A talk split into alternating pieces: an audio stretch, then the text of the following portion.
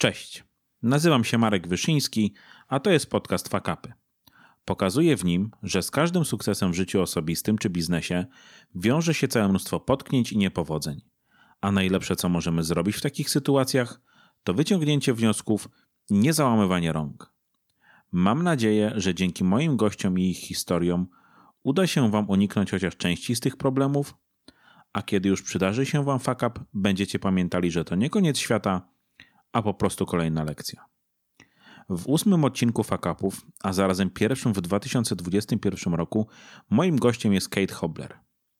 Tym razem poruszamy zagadnienie szczególnie mi bliskie, jakim jest zwinność w środowisku biznesowym. Kate to jedna z najbardziej doświadczonych ekspertek od zwinności w Polsce i akredytowana trenerka Scrum kropka org od dwa tysiące dziewiątego roku. Jej konikiem i specjalnością są zwinne transformacje w organizacjach. Ze względu na doświadczenie w pracy z zespołami i biznesem często przypadają jej najcięższe przypadki. Jej misją jest zmiana sposobu, w jaki tworzy się oprogramowanie w naszym kraju. W dzisiejszym odcinku porozmawiamy o tym, czym w ogóle jest zwinność, jakie błędy popełniamy najczęściej, chcąc wdrożyć zwinne podejście w naszych organizacjach, oraz o tym, jak metodyki takie jak np. Scrum czy Kanban są w stanie pomóc nam uczyć się na naszych własnych fuck-upach. Zapraszam do wysłuchania odcinka.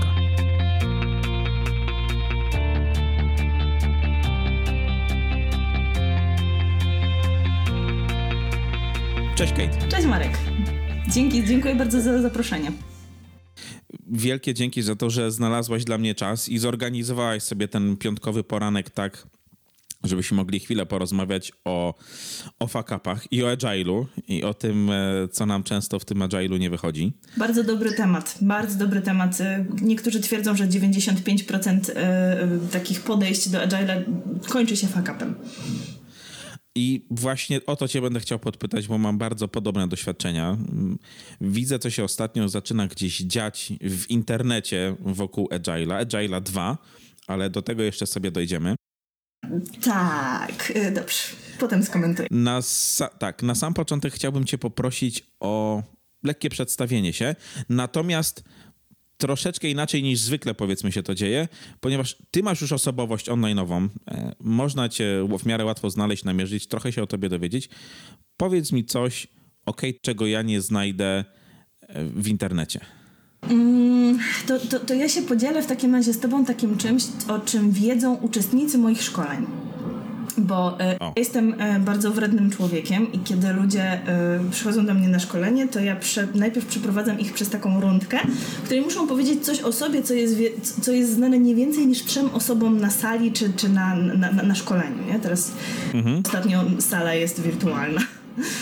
Więc um, jednym z takich rzeczy, rzecz, którą mówię o sobie, jest, jest ich kilka, ale taką, która wywoła, wywołała nieraz takie wręcz przerażenie na twarzy. Um, mhm. Nawet zostałam nazwana przez to potworem. E, to było to, że ja przez e, trzydzieści trzy lata mojego życia nienawidziłam czekolady. I to do tego stopnia, że jeżeli jakaś były kawałki czekolady w jakimś, w jakimś, nie wiem, cieście czy w czymś, to ja je po prostu wydłubywałam, żeby je zjeść. Okej. Okay. A, a potem zeszłam w ciążę i zrobiłam się normalna. Okej. Okay. Rozumiem. No nie będę tego komentował, tak? No bo tu nic, nic oryginalnego chyba nie powiem. Ja bym cię może potworem nie nazwał, ale no jest to niespotykane. Ale jest to, troszeczkę cię rozumiem, bo ja przez sporą część życia nie byłem jakimś wielkim fanem słodyczy. Nie to, że od nich uciekałem, ale nie, nie byłem fanem. Na szczęście mi się to zmieniło. Chociaż może nieszczęście dla, dla mojej kondycji czy, czy, czy sylwetki. No tak, wspomniałaś już o fuck-upach agile'owych, ale chciałem cię zapytać o fuck-up nie agile'owy. Coś się zdarzyło takiego ostatnio w twoim życiu, co ci zapadło w pamięć? Tak. Yy, przyznam, że szukałam tego ostatnio mocno, żeby yy, to rzeczywiście był fuck up, a nie coś, co po prostu się pomyliłam czy zapomniałam. Yy, i, ale, ale to było ciekawe. To jest związane z tym, że to jest związane z pandemią i trochę zmianą stylu życia. Dlatego mhm. my w rodzinnie posiadamy dwa samochody. Jeden jest normalny spalinowy, długodystansowy, drugi to jest elektryk z niewielkim zasięgiem, którym się poruszamy po mieście. No proszę. Ponieważ tym długodystansowym e, przestaliśmy jeździć, dlatego że kiedy mój maluch, który teraz ma dwa latka, był mniejszy, on nienawidził jeździć samochodem. Efekt był taki, że gdziekolwiek musiałam się przenieść do innego miasta, musiałam użyć samolotu lub pociągu. Bo mhm. w innej sytuacji no, nie wytrzymywał więcej niż piętnaście minut w aucie. Okej. A potem jeszcze do tego nastała pandemia, więc efekt był taki, że to auto spalinowe było ruszane raz na parę miesięcy. Był też taki moment, w którym cztery i pół miesiąca stało po prostu i okazało się, że jeszcze się, bo akumulator się rozładował i tak dalej. Ponieważ chcemy go sprzedać, to właśnie pojechaliśmy teraz wymienić opony. I, i odebrać też te opony. I jakie było nasze zdziwienie, kiedy pan mechanik mówi: wie pani co, ale pani już ma zimowe. No tak. Ja, ja, jak, jak mam zimowe? No, z naszych rekordów wynika, że nie zmieniała pani na letnie. Tak, aha, okej, okay, rozumiem. Dziękuję bardzo. Odebrałam opony i pojechałam. Okej. Okay. Już sprzedane, czy jeszcze nie? Jeszcze nie, jeszcze, jeszcze nie. Nie mam czasu się tym zająć. Powiedz mi w ogóle, czym jest dla ciebie fuck-up? Czym... Po, poza tym, że zapomnisz zmienić opony. Jakbyś miała to zdefiniować. Co to jest fuck-up? Coś, w czym e, popełniło się błąd e, z powodu zaniedbania, zaniechania e, czy niewiedzy w jakimś stopniu. Mhm. Lub niezwrócenia uwagi na oczywistości. Okej, okay, czyli nie jest to coś robionego z premedytacją w takim razie. Nie, nie, nie. To, to jest wredota? No tak. Coś takiego? Okej, okay. To przejdźmy do tej tematyki naszego odcinka, czyli do Agile'a i fuck-upów z nim związanych. Ty jesteś no, propagatorką zwinnego podejścia w organizacjach, trenerką, właści- szefową, właścicielką firmy szkoleniowej, więc chciałbym cię poprosić o zdefiniowanie tego, co znaczy zwinność, bo to jest temat, który na pewno się przewijał u ciebie na szkoleniach i na pewno się przewijał w twojej karierze. Ja mam wrażenie, że już tutaj mamy całą masę nieporozumień i problemów, więc prosimy cię tutaj, żebyś ja co oznacza zwinność według ciebie? Zwinność to jest tak naprawdę umiejętność szybkiej zmiany kierunku. Umiejętność dostosowania. Um, I to jest zarówno w, jakby w tej fizycznej części, nie wiem, z królestwa zwierząt, jak i właśnie jakiej, jakiej zwinności rynkowej. To jest właściwie dokładnie to samo. To jest ta ewolucyjność, nierozumiana w sensie, że ten najbardziej, najlepiej dostosowany wygrywa, tylko ten, który potrafi się najszybciej zmienić. I to jest mhm. właściwie całe serce, całe serce Agile'a. Tylko w pracy z ludźmi okay. po prostu ciągnie za tym wiele różnych elementów. Ale tak, to jest możliwość szybkiej zmiany kierunku, przede wszystkim na rynku. E, no właśnie. To jest, mamy, mamy tą szybką zmianę kierunku i mamy takie, widzisz, ja będę miał troszeczkę problem z tym odcinkiem, e, bo mam wrażenie, że jakakolwiek próba ucieczka w definicję w przypadku zwinności jest już lekkim strzałem w kolano. Bo no albo jesteśmy zwinni, albo się zamykamy w ramach tego, te, tego, tego co, co gdzieś tam zostało przez lata wypracowane. Ale mamy dwa takie, nazwę to zestawy narzędzi i metodyki, tak? Mówię o, o Scrumie i o Kanbanie. To są takie rzeczy, o których się mówi najczęściej w kontekście zwinności. Wiadomo, że one nie, nie zamykają tematu. Gdybyś mogła, no właśnie, jesteś w stanie, nie wiem, w pięciu zdaniach powiedzieć, czym jest Scrum i po co go używać, a w kolejnych, nie wiem, może trzech, czym jest Kanban? Um, czym jest Scrum? Um, właśnie, definicja... To może spróbuję podejść, może spróbuję podejść do tego, do tego troszeczkę inaczej i odpowiem tak trochę zaczepnie, ale mam nadzieję, że, się, że, że, że, że, to, że to trafi. Um, Scrum jest jak wredna teściowa. To jest coś, co kiedyś usłyszałam od Kena Schwabera i uważam, że to jest cudowne. Ta wredna teściowa mhm. to jest ktoś, kto przyjdzie do domu, lekko uchyli drzwi szafy. Kiedy się z niej wysypie, to powie: ups, wysypało się. Popatrzcie, trzeba posprzątać. Albo przesunie palcem po, po, po, po biurku i popatrzy: aha, kurz. Zobaczcie, to brudno. Nie? Znaczy, krótko mówiąc, przychodzi, wtyka nos wręcz w nie swoje sprawy, znajduje wszystkie niedociągnięcia tego młodego małżeństwa, z którym sobie mm. jeszcze nie radzą i dobitnie daje im do zrozumienia. Okej. Okay. Dokładnie w taki sposób działa Scrum. Znaczy wszystkie jego elementy są strasznie trudne do wprowadzenia, jeśli nie mamy poukładanego naszego developmentu. Jeśli mamy poukładany, to właściwie Scruma nawet nie trzeba wprowadzać. On, tam, on jest, tak? Wszystkie elementy mhm. to jest właściwie żaden, żaden wysiłek, żeby je wprowadzić. Mhm. Natomiast w momencie, w którym rzeczywiście jest problem, to, to te elementy Scruma stanowią wielki problem, żeby je wprowadzić. Nie? Dlatego mhm. stąd też jakby te implementacje są nieprawidłowe, elementy się usuwa, bo one są niewygodne. Ale to o to chodzi. Mhm. No? I jakby przechodząc do Kanbana, Kanban podchodzi od innej strony. Cel jest dokładnie ten sam, czyli wprowadzenie empiryzmu, wprowadzenie tej zwinności, tego, żeby można było szybko zmienić kierunek. Tylko w Kanbanie podchodzi się z innej, jakby troszeczkę od innej strony. W Kanbanie podchodzimy od status quo. Czyli popatrzmy, zobaczmy, jaki jest status quo, sprawdź, sprawmy, żeby było widoczne, tak? Pokażmy to, jak to teraz robimy i zacznijmy to ulepszać. Zestawem zasad. Kanban po- pozornie jest łatwiejszy, bo rzeczywiście pierwsze jego kroki są, są, są, są łatwiejsze do wprowadzenia, ale potem jest dużo trudniejszy. Dlatego, że Scrum od razu bierze i zwala ci na głowę wszystkie zasady. W Kanbanie jest tak, że one ewolucyjnie wychodzą i jeżeli po drodze czegoś nie wprowadzisz, to on jakby mm. nie doprowadzi cię tam, gdzie trzeba. Możesz, Kanbanem możesz swobodnie wykonywać status quo cały czas, tak? I nie ulepszyć się w ogóle. I to tam w Kanbanie mm. jest potrzebna jeszcze większa dyscyplina niż w Scrumie. Mm-hmm. Rozumiem. I właśnie chciałem cię o to zapytać. No bo to, to, są, to są te dwa podejścia. Ty bardzo fajnie je w tym momencie opisałaś, uciekając trochę od standardowych definicji. I tak jak już mówiłem wcześniej, ja mam wrażenie, że próba...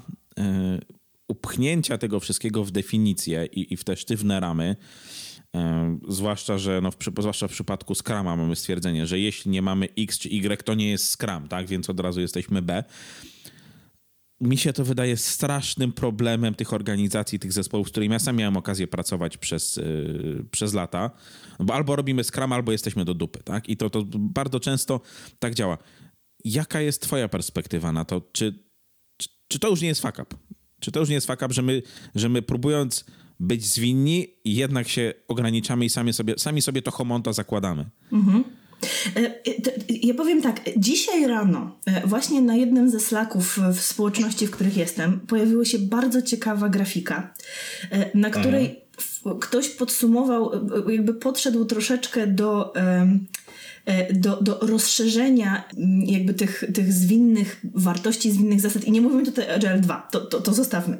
Po prostu mhm. ktoś, ktoś, ktoś stwierdził i tutaj są takie cztery fajne stwierdzenia, które wydaje mi się, że, że, że dobrze jakby pasują w tym momencie.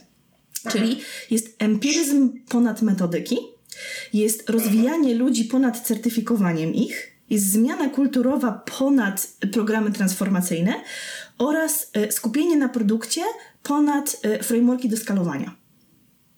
Mhm. I, i przyznam, że to fajnie pokazuje, bo tak naprawdę nie, Scrum nie jest celem, Kanban nie jest celem, Safe nie jest celem, Nexus Less, nie, żadne z tych nie może być celem. Jeśli coś z tego mhm. jest celem, to znaczy, że mamy źle zdefiniowaną transformację. To jest narzędzie.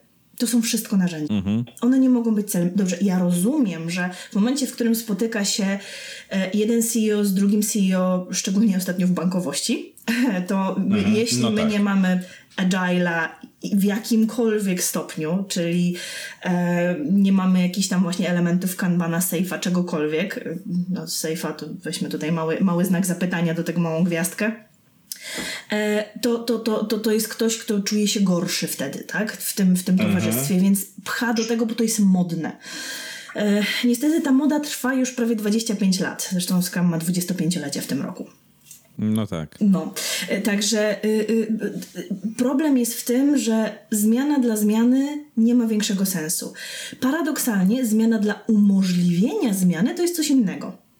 No, czyli w momencie, w którym zmieniamy się tylko dlatego, żeby umożliwić tą zmianę, to właściwie jest definicja samej zwinności. Ale najlepiej, mhm. gdyby szły za tym cele biznesowe, bo to, po to o to chodzi, tak? My musimy się dostosować mhm. do tego, co jest na rynku. I też teraz pandemia w ogóle tak pięknie dała nam o tym znać. No tak. Ale czy twoim zdaniem Scrum nie jest już w takim razie troszeczkę skostniały? Bo jak się weźmie tego Scrum Guide'a, który został popełniony te dwadzieścia pięć lat temu i tego, który jest teraz, one się jakoś drastycznie od siebie nie różnią, tak? One różnią się... Okej, okay, jest, jest trochę innego słownictwa, on jest lekko uzupełniony, Ale to nie są dwa diametralnie różne dokumenty. To jest, nie wiem, to jest bardzo powolna ewolucja i pytanie, czy ona nie jest zbyt wolna. To ja, ja powiem coś, o czym mało kto wie. Pierwsza wersja Scrum Guide'a miała sto siedemdziesiąt stron. I była wielkim opisem okay. metodyki. Okej, okay, czyli tak jest lepiej. Zdecydowanie lepiej. E, to, jest, to jest stan Scruma z roku em, dziewięćdziesiątego siódmego bodajże. Mhm. Tuż tak naprawdę po jego publikacji. Czy w te, te okolice. Um, I był opisany jako metodyka Scrum. Um, on ew- wielką ewolucją w ogóle już tego, tego Scruma było to, że ten, ten dokument jakby nie ujrzał światła dziennego. To znaczy on nie został wydany. Rzeczywiście mhm. niewiele osób było takich, które go widziały, ale i, i da się go dostać, tak? Da się go znaleźć, ale mhm. to nie jest oficjalnie wydane, to nie jest wspierane przez twórców Scruma i tak dalej. To są tak naprawdę, w tym dokumencie są wszystkie obserwacje, które Schwaber i Sutherland zrobili w okresie, w którym właśnie obserwowali zespoły i próbowali wyciągnąć te rzeczy, które oni mają wspólne, w tym, że radzą sobie wyjątkowo dobrze. Um, I w pewnym momencie stwierdzili, nie, nie, nie tędy droga, tak? Bo y, Ken Schwaber nawet powiedział, ja pracowałem wtedy z metodyką z Ernst and Young, nazywał się, nazywała się Navigator. Y, to była metodyka, która miała ponad siedemset stron. Wielka cegła, którą swobodnie było, można było zabić nie tylko dwie osoby naraz, ale już podejrzewam, że z tuzin, tak? Jakby się dobrze rzuciło. Mm-hmm. Um, I oni stwierdzili, że no nie, nie, nie, to, to zdecydowanie nie tędy droga, nie chcemy tworzyć nowego Navigatora, to, to nie o to chodzi, tak? Ta zwinność okay. jest ważniejsza. E, największa refleksja wyszła tak naprawdę po tym w dwa tysiące pierwszym roku spotkaniu w Salt Lake City, tak? W, w, mm-hmm. um, po, przy, w podpisaniu manifestu. Tutaj jakby ten, to rozszerzenie tych perspektyw, które też, też, też twórcy Scruma mieli dzięki temu, e, czy właściwie może nie tyle rozszerzenie, co wypowiedzenie ich sprawiło, że e, to się ułożyło. I y, właściwie po, dwo, po dwutysięcznym roku ten, ten Scrum Guide, czy właściwie ta pierwsza wersja Scrum Guide, jeszcze wtedy wydana przez Scrum Alliance, to już było coś, co miało tam około dwudziestu stron. Y, jest jeden gość, niestety nazwisko mi wypadło, ale da się, da się znaleźć, ma takie archiwum Scrum Guide'ów. Nie ma tylko tego pierwszego, właśnie dlatego, że on jakby oficjalnie Scrum Guide'em nie był. Um, ale dokopałaś się do tego pierwszego i miałaś okazję go przeczytać? Znaczy nie, przeczy- nie, nie przeczytałam całego, to jest, to jest sto siedemdziesiąt stron, więc przeskanowałam. Dużo tam jest rzeczy, tak. I zdecyd- zdecydowanie niepotrzebnych. E, także, także e, teraz jeszcze Scrum Guide tak naprawdę czeka na aktualizację. Mm-hmm, no tak. Niedłu- będzie niedługo. E, mogę powiedzieć, że t- tylko, że jeszcze się zmniejszy. W stosunku do tego, co, w stosunku do tego, co jest teraz, stanie się jeszcze mniej preskryptywny. Mhm. Właśnie dlatego, żeby umożliwić działania zespołom, które mają trochę inny modus operandi. Mhm. Dlatego, że każdy zespół działa inaczej, każda organizacja działa inaczej, w każdej kulturze to inaczej będzie działać. Nie? Także ta, jakby ta, ta większa, paradoksalnie zwinność samego frameworku jest jeszcze bardziej potrzebna. Więc Scrum rzeczywiście przeszedł kilka rewolucji, potem rzeczywiście zmiany są ewolucyjne, ale to też jest związane z tym, że e, zobacz, manifest Agile ma w tym roku prawie dwadzieścia lat. No tak. dwadzieścia lat będzie miał w przyszłym. On jest cały czas aktualny. I tak naprawdę te, te, te wszystkie... Niestety. No, właśnie, niestety. Nie? To jest... E, e, e, można też zobaczyć, że sam Scrum to też nie jest coś, co powstało z powietrza. Ono zostało, ono jest, zostało zainspirowane takim dokumentem, takim, takim tekstem panów profesorów Tokijskiego Uniwersytetu, Hirotake Takeuchiego i Ikujiro Nonaka, The New New Product Development Game. Um, o ile dobrze pamiętam, w osiemdziesiątym szóstym roku wydany w, w, w Harvard Business Review. Da się go zresztą odkopać, jest dostępny teraz gratis, można sobie, można sobie poczytać. Ja przez niego nie przebrnąłem, wiesz? Parę razy próbowałem go przeczytać i jakoś, jakoś zawsze gdzieś tam po drodze odpadałem. Może po prostu nie był... Z... No, nie był zbyt może piękny literacko, tak? No to jednak była analiza naukowa, więc może dlatego gdzieś mnie odrzucał. Dokładnie tak. Co, co, co, co prawda opracowanie, tak naprawdę to, co jest ważne, to, to co się pojawia tam w końcówce tego artykułu. Tam, tam można zobaczyć to, że to jest rzeczywiście dziadek Scruma. Że to mhm. jest taki framework do, uży- do, do tworzenia nowych produktów, które były używane w Toyocie. I wtedy to też nie było nowe. To było bazowane na pracach Edwarda Deminga. I, i, i P D C A, P D S A. A niektórzy mówią jeszcze, że okej, okay, Edward Deming też tego nie wymyślił, że to już można zobaczyć w pracach Suncy, tak? W Sztuce Wojny są te elementy właśnie zwinnościowe tych, tych, tych, tych pętli feedbackowych, jakbyśmy to nazwali mhm. dzisiaj. Niektórzy mówią, że u Sokratesa to już było i, i rzeczywiście w Oekonomikusie są te elementy, czyli jakby powraca to i powraca to i powraca i powraca i, i, i I to cały czas jest aktualne. Mhm. Ja zawsze byłem zdania, że Scrum, Scrum, nie, Scrum czy Agile to, to nie było nic nowego, tak? Jakby, okej, okay, to może było nowatorskie w biznesie, ale tak naprawdę ktoś przyszedł i powiedział, słuchajcie, a może zaaplikujmy trochę zdrowego rozsądku do tego, co my robimy, tak? Wyrzućmy te, te wszystkie P M-boki, Princy i tak dalej, które są po prostu opasłymi tomiszczami i mówią nam, jak robić robotę. I czasami się zabijasz o to, jak coś zrobić, niż o to, co faktycznie dostarczysz tym klientom i tak dalej. I mówię, ktoś po prostu powiedział, słuchajcie, a może zdrowy rozsądek. I, i to działa. I może inaczej. Działało, wiesz, bo ja mam wrażenie, że my troszeczkę zaczęliśmy zjadać własny ogon w tym wszystkim. E... Masz rację. Powiem ci zresztą, że e, e, ja, też, ja, ja też jestem takiego zdania, że e, ten zdrowy rozsądek w tym jest ważniejszy od czegokolwiek innego. Ale to chodzi o, do, o dobrze pojmowany zdrowy rozsądek, nie zdrowy rozsądek polityczny, tak? Rozgrywek politycznych wewnątrz organizacji, bo to jest też inna sprawa. No tak. Na przykład było tak, jestem w takiej grupie, jest taki Slack, taka grupa, która uczy się do podejścia do, do egzaminu P S M trzy. To jest egzamin, mhm. który jest trudny, tam już jest większość pytań otwartych i oceniają to rzeczy, generalnie najlepsi praktycy Scruma z całego świata, ten, mhm. ten egzamin. I trzeba rzeczywiście wykazać się doświadczeniem, wiedzą, ale też zrozumieniem tych wartości i zasad, które, które Scrumowi towarzyszą. I y, jest tam na tej grupie parę osób, które nie zdały swoich egzaminów. I y, często proszą mnie, o, y, proszą mnie o podpowiedź, słuchaj, to jak ja, mam, jak ja powinienem odpowiedzieć na to, na, to, na to pytanie? To ja mówię tak, dobra, a teraz zostaw Scruma z boku, całkowicie zapomnij, że odpowiadasz na, na, na pytanie egzaminacyjne. Powiedz mi, co byś zrobił w takiej sytuacji jako Scrum Master? I zwykle w tym momencie pojawia się prawidłowa odpowiedź. Ze wszystkimi rzeczami, mm. które tam są. Jedyne, co trzeba, to trzeba podkreślić wartości, które się tutaj przejawia, żeby wiedzieć, że to się zrobiło. Bo doświadczone osoby, te, które już pracują długo z ludźmi, mają intuicję, tak? I tutaj nie chodzi o teorię. To jest naprawdę praktyka, tak? I, i, i w, tej, w tej praktyce to jest zdrowy rozsądek. Chcemy pomóc ludziom, chcemy sprawdzić, żeby te produkty były dobre, chcemy, żeby nasz zespół y, dogadywał się z organizacją, organizacja z product ownerem i generalnie stworzyć tam ten, ten, um, ten balans, tak? To, to wypoziomowanie tego wszystkiego. To jest zdrowy rozsądek. To nie jest nic innego. Mam jeszcze taką obserwację, no też głównie z, z własnego doświadczenia, tak? Mamy tego Scruma, który jest no, świetnym zestawem narzędzi do rozwijania produktu. Mamy Kanbana, który, o którym się mówi, że no, to jest idealne narzędzie do prowadzenia, utrzymania już czegoś, co wypracowaliśmy, czyli pracy bardziej reaktywnej niż, niż, niż proaktywnej. I tak jak obserwuję te organizacje, w których miałem okazję pracować, zespoły, z którymi miałem okazję pracować, to jest róbmy albo to, albo to. Jak jesteśmy w fazie takiej typowo R and D, robimy Scruma.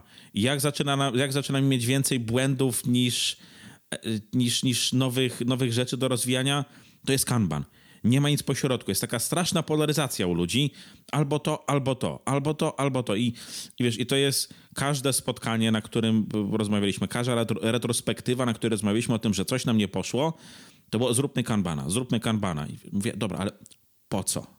I to jest, wiesz, to jest właśnie, mam wrażenie, że ludzie sobie bardzo często nie zadają tego pytania i że znowu my się strasznie zamykamy między dwoma podejściami, które gdzieś zostały bardzo ładnie zdefiniowane i opisane, bo jest o tym cała masa książek, dokumentacji.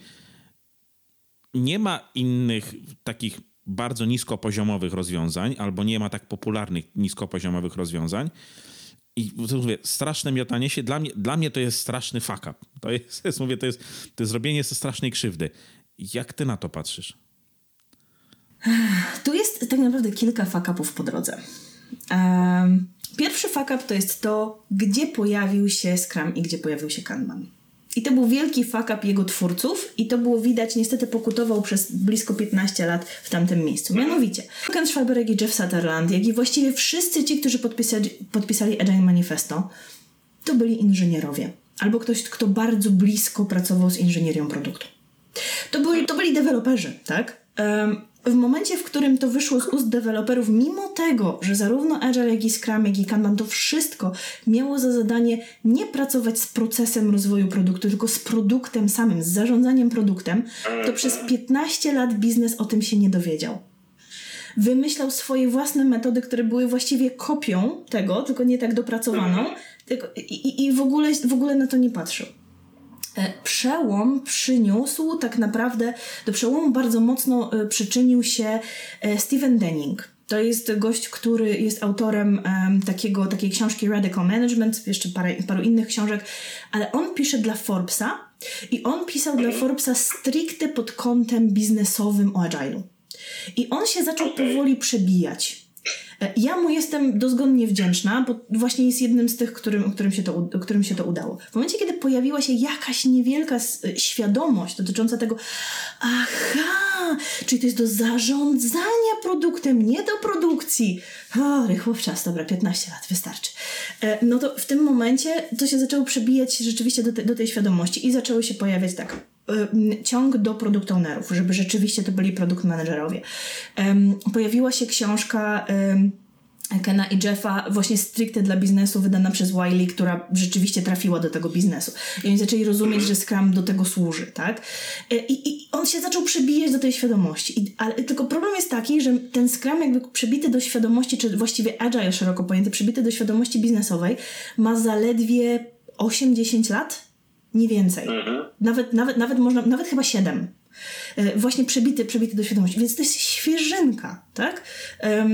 I, i, i nadal pokutuje to ten, ten, ten, ten poprzedni pogląd. Czyli rzeczywiście, że Agile to jest coś do produkcji oprogramowania, tak? Bo, bo, bo jest Working Software over, over Comprehensive Documentation, tak? W, w, w Agile Manifesto.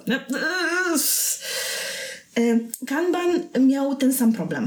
Mianowicie Kanban powstał jako taka troszeczkę... Kanban powstał właściwie jako trzy zasady, czyli ograniczenie pracy w toku, widoczność i ulepszanie, tak? No tak. Kanban w ostatnich trzech latach dorósł, dojrzał.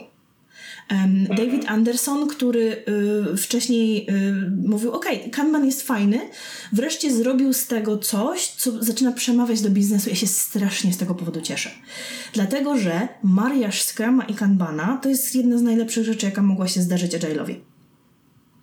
Um, Kiedyś było tak, że rzeczywiście było to, co mówisz, albo Scrum, albo Kanban, ale to było związane z tym, że jeżeli jakiś, jakiś zespół zaadoptował Kanbana, to porzucał całkowicie Scruma.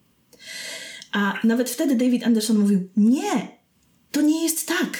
Ja jestem Scrum Masterem, twórca Kanbana, tak? Znaczy twórca Kanbana oczywiście tego, tego, w, w, tego dla I T, bo Kanban tam pochodzi z, pochodzi z Toyoty, tak? Um, ale y, tego dostosowanego do I T. Mówi, nie, ja jestem Scrum Masterem, bierzcie ze Scruma wszystko, co się da, jedyne o czym mówię, to, to chodzi o to, żeby tam było flow i żeby to rzeczywiście było przepływowe, a nawet może być przepływ w iteracji, tak? I tu jest jakby, można powiedzieć, ten trochę święty graal Scruma i Kanbana. Przepływy i iteracje razem, genialne, absolutnie genialne metryki przepływowe z Kanbana, to jest coś, co fenomenalnie uzupełnia Scruma. I ja szczerze powiedziawszy nie wyobrażam sobie dobrze działającej organizacji, która nie czerpałaby z jednego i drugiego. I dzięki temu znowu tutaj jest ta zwinność. Też dobrze działające organizacje rzadko mają podział na development i utrzymanie. Tego po prostu nie ma. Mhm. Czy na przykład fazę developmentową, fazę utrzymaniową? Nie. To utrzymanie się dzieje w trakcie, tak? Nawet jeżeli zespół mhm. ma na sobie jakieś, jakieś, jakieś rzeczy do utrzymania, to często dewelopuje już na przykład nowy produkt, tak? Nawet jeżeli robi coś, coś nowego. Więc to jest płynne. E, więc dlatego nie ma tego albo, albo. Tylko to jest i. Dzięki. Znaczy mam wrażenie, że jest masa ludzi, którzy powinni to usłyszeć, bo jednak... panują tutaj pewne, nie wiem, nazwę to konserwatywne poglądy, jeśli idzie o, o, te, o, o te dwa podejścia i to jest, no, jakby używając bardzo mm, dyplomatycznego języka. Chciałem cię teraz zapytać o, o twój ostatni post na LinkedInie. Może nie ostatni, no bo tych postów masz tam sporo, ale jakiś czas temu popełniłaś wpis o... o waste'cie, tak? Kurczę, wiesz co, brakuje mi w tej chwili, e, e, brakuje w tej polskiej słowa, ale powiedzmy o tym, co zbędne w tych podejściach, tak? I o, o marnotrawstwie, no bo też częścią samej idei, yy, czy, czy tej zwinnej, no już nie, nie chcę tu uciekać do, do, do Lina konkretnie, tak, ale no eliminujmy to, czego nie potrzebujemy, tak, podejmujmy decyzje tam, gdzie one są potrzebne, skupmy się na tym, co jest najważniejsze i najpotrzebniejsze do dostarczenia tej wartości naszym klientom, tyle, tak, to jakby, to nie jest tak naprawdę dużo bardziej skomplikowane. I sama już wspomniałaś o rolach przed chwilą, głównie o, o roli product ownera, pojawił się też Scrum Master.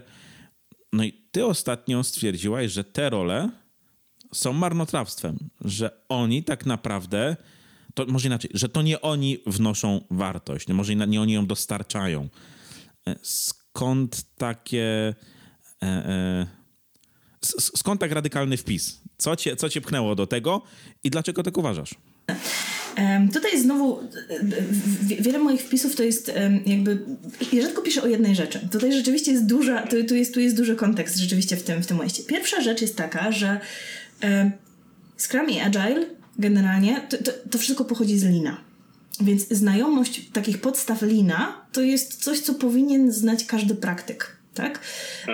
Wiedzieć na przykład, czym się charakteryzuje Lean w produkcji i dlaczego na przykład w Toyocie przyzbrajanie jednej z maszyn sprawiło, że oni byli w stanie nagle zacząć produkować pojedyncze egzemplarze. Wystarczyło, wystarczyło przyzbrojenie jednej maszyny, tak? Oczywiście proces przyzbrojenia jednej maszyny. Dlatego, że to, to, się, to świetnie można zastosować potem do, do I T. Zresztą, jeśli ktoś chce się dowiedzieć czegoś więcej o, o, o linie i zastosowaniach tego w I T, w ogóle bardzo polecam książkę Pro, Projekt Feniks. To jest wyimaginowana historia, ale bardzo ładnie pokazuje przenoszenie pewnych zasad Leana właśnie do, do, do bardzo obciążonego działu I T w jednej z firm. Świetnie zrobiona. I w definicji Leana W, w linie pojawia się coś takiego jak waste, czyli marnotrawstwo. W definicji marnotrawstwa jest wszystko to, co nie przynosi bezpośrednio wartości klientowi. To jest jedna z definicji. Druga to jest wszystko to, za co klient nie będzie chciał bezpośrednio zapłacić. I to pokazuje, że jedyne, jedyne coś, co nie jest waste'em, to jest działający kod. Że ani Scrum Master, ani Product Owner nie dostarczają działającego kodu. To tylko i wyłącznie dostarcza zespół deweloperski. Mhm. I e, jedna z rzeczy tak naprawdę, która też mnie do tego pchnęła, to jest to, że ja podczas moich szkoleń daję takie zadanie, żeby wypisać elementy Scruma. Trzy role, trzy artefakty i pięć zdarzeń. I patrzę, co się dzieje. E, mhm. Najczęściej błędy pojawiają się w trzech rzeczach. Wśród mhm. ról najtrudniej jest ludziom wypisać zespół deweloperski. Tam pojawia się deweloper, programista, nie zespół, tak? Tylko pojedyncza osoba e, najczęściej. E, Okej, okay, grupa programistów jeszcze bym, jeszcze w miarę, ale to, to chodzi o dewelopera, czyli twórcę. No ale ty szkolisz głównie Scrum Masterów, product, znaczy bardzo często chyba przychodzą do ciebie ludzie z takich ról, którzy mają już jakiś jakiś bias, tak? Oni, oni przychodzą lekko obciążeni, więc stawiają tą swoją rolę troszeczkę naturalnie jakby na... Na pierwszym miejscu chyba, nie? Może, tak może być. Znaczy inaczej, to, to, to jest rzeczywiście, to jest wielki bias całej, całej, całej naszej społeczności tak naprawdę. Wszystkich, wszystkich agile'owców, którzy rzeczywiście stawiają na piedestale Product Ownera i Scrum Mastera, a zapominamy o zespole deweloperskim, tak? Który tak naprawdę powinien być w centrum uwagi. To dla nich to wszystko robimy. To oni powinni mieć większą przy, przepustowość. To, to, to tam jest wartość. Oni powinni tworzyć to, co jest dobre. To, co jest prawidłowe, to, co jest wartościowe. Znowu wśród, wśród artefaktów najczęściej problemem jest inkrement, czyli ta nowa wersja naszego produktu. Ludzie zapominają o tym. Tam zamiast inkrementu pojawia się absolutnie wszystko. Od definition of done i burn downów, po kiedyś tam się pojawił chyba refinement. W ogóle nie mam pojęcia, skąd się to bierze. Także inkrement jest zapominany. A wśród, a wśród, a wśród zdarzeń zapominany jest sam sprint. Czyli tak naprawdę błędy pojawiają się w trzech miejscach, czyli u ludzi, którzy wykonują pracę, w efekcie tych pracy i w czasie, w którym się pracuje. Tak? To są najczęściej zapominane części Scruma. Ale wiesz co, to brzmi wręcz patologicznie z tego, co to opowiadasz. Znaczy naprawdę, to, to brzmi strasznie, tak? No bo kurczę, to nie po to to wszystko zostało wymyślone. No właśnie, no właśnie. To jest, to jest kwestia taka, dlatego chciałam trochę jakby przemówić do, do, mhm. do tych, czy na przykład, czy, czy dać argument. Słuchajcie, Product Owner i Scrum Master jest waste'em. Niezbędnym, ale waste'em. Chodzi o to, żeby nie optymalizować pracy Scrum Mastera i Product Ownera. Chodzi o to, żeby optymalizować pracę zespołu deweloperskiego. To oni mhm. muszą dostarczać potencjalnie, dostarczać więcej wartości. Niekoniecznie więcej mhm. software'u, ale więcej wartości. Rzeczywiście w optymalizacji tego pomaga zarówno Scrum Master, jak i Product Owner. Tak. Z tym, że oni tylko pomagają.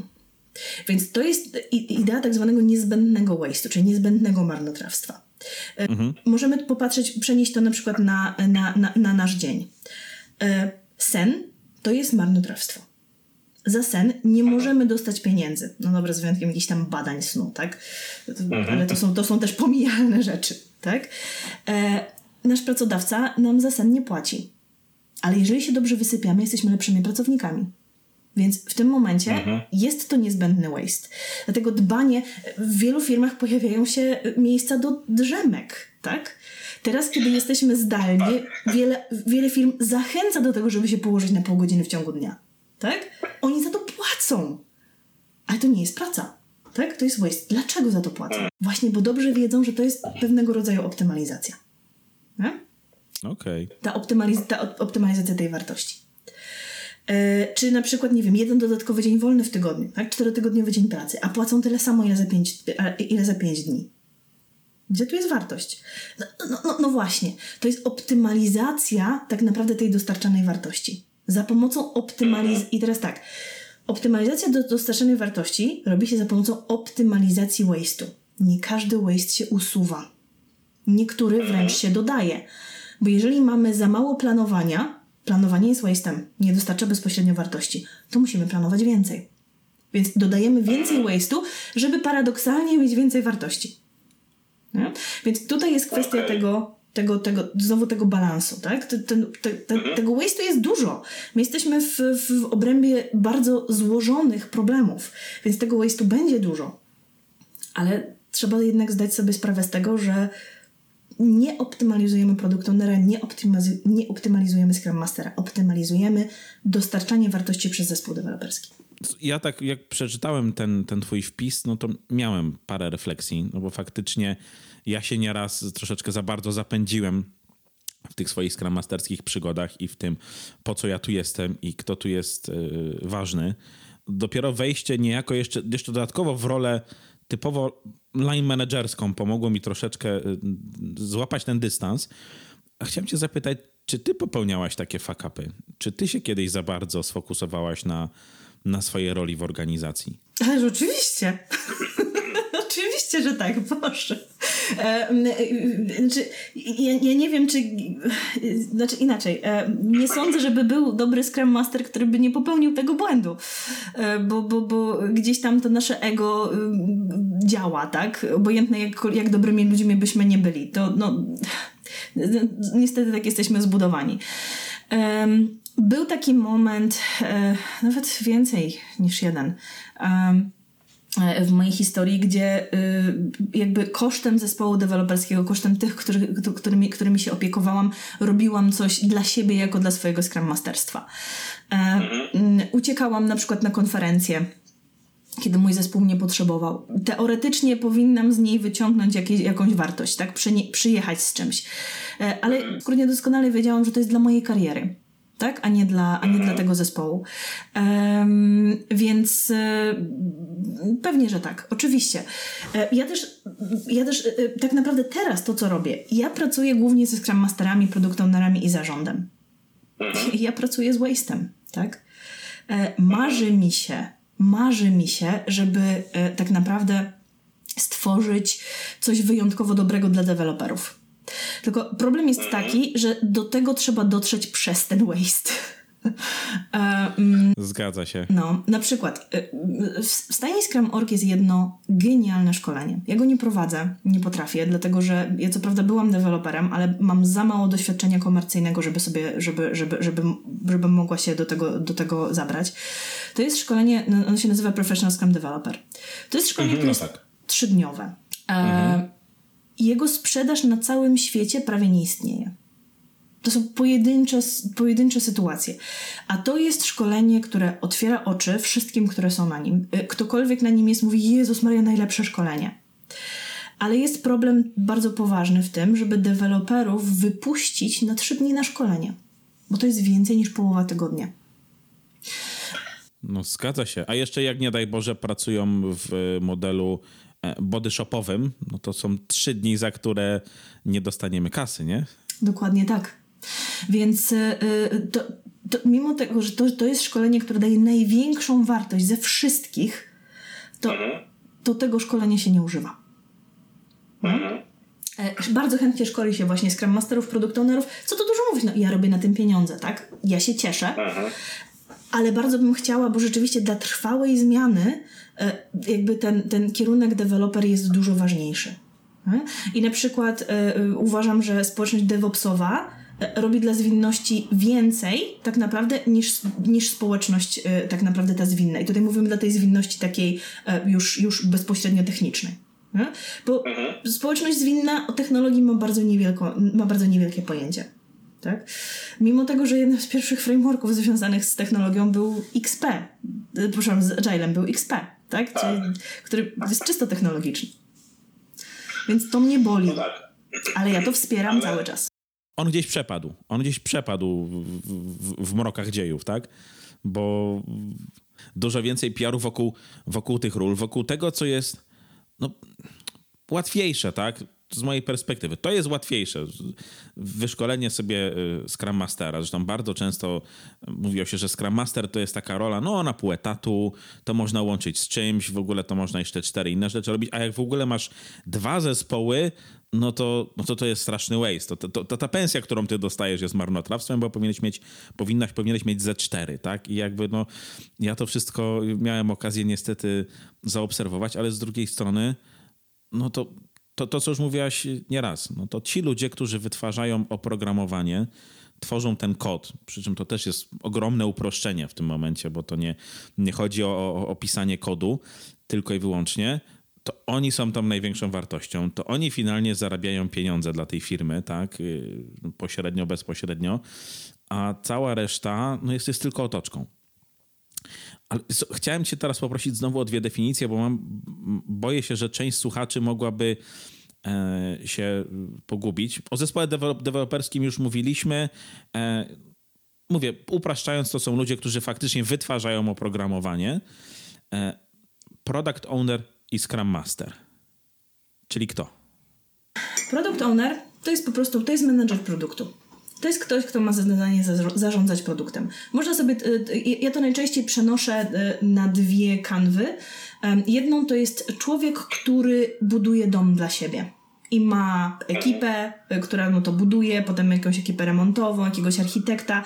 Ktoś, kto ma potrzebę, wie, jakich pomieszczeń potrzebuje w domu, jest jakby reprezentantem swojej żony, męża, dzieci, psa i dba o ich potrzeby w budowaniu tego nowego produktu w postaci domu. Tak? To jest jeden, jeden z przykładów. Drugi przykład to jest po prostu menedżer produktu, weźmy na przykład z motoryzacji, bo to się łatwo, łatwo się przenosi jakby do, do swojej głowy. Czyli pomyślmy sobie, że jest sobie, nie wiem, Mazda dwa, tak? I jest, jest produkt menedżer takiej Mazdy dwa. Kimś tak. No, chyba bardziej pasowałaby Toyota, nie? Jak już mówimy o zwinności. Tak, Toyota też jak najbardziej. Weźmy na przykład, nie wiem, Toyota Auris, tak? Która jest zresztą, nawiasem mówiąc, cudownym przykładem, bo tam jest od, od, od stworzenia produktu do nawet jego już zamknięcia na rynku. Także Toyota Auris jest, jest świetnym przykładem. Tak? Także to jest product owner, to jest naprawdę właściciel produktu, tak? I on, on ma odpowiedzialność za to właścicielstwo produktu od strony biznesowej. To nie jest analityk. Tak? Natomiast Scrum Master to jest ten ktoś, kto ma za zadanie ma za zadanie stworzyć między nimi równowagę, czyli między zespołem deweloperskim, product ownerem, a organizacją, w której są, czyli tym środowiskiem, w którym, w którym działają. To jest, to jest, to jest Scrum Master. On ma paradoksalnie, znaczy nawet nie paradoksalnie, on ma po prostu, on ma trudne zadanie. Scrum Master to jest ktoś, kto powinien mieć wiedzę z wielu różnych obszarów. Bo żeby wspierać dobrze biznes, to musi mieć wiedzę z obszaru biznesu. Żeby wspierać dobrze organizację, musi mieć wiedzę z zakresu zarządzania, zmiany, kultury i tym podobnych. Żeby pracować dobrze z zespołem deweloperskim, musi mieć podstawową wiedzę też z zakresu technologii.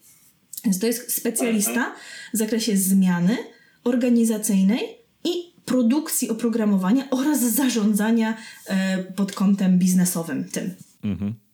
Ale to już nie do końca specjalista, nie? Bo to już, to już jest taki, to już jest taki, jak to się mówi ładnie w świecie technologii, full stack, nie? Bo znaczy, okej, okay, on nie musi być super we wszystkim, ale on naprawdę musi się bardzo, okej, okay, znowu, zwinnie e, poruszać w tych, w tych wszystkich obszarach. Tak, tak, dokładnie tak.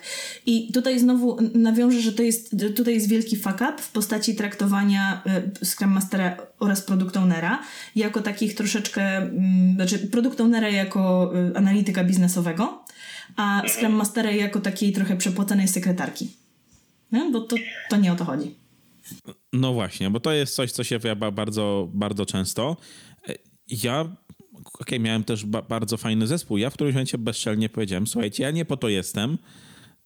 Jak ja będę robił wam notatki, to i tak połowa się zgubi.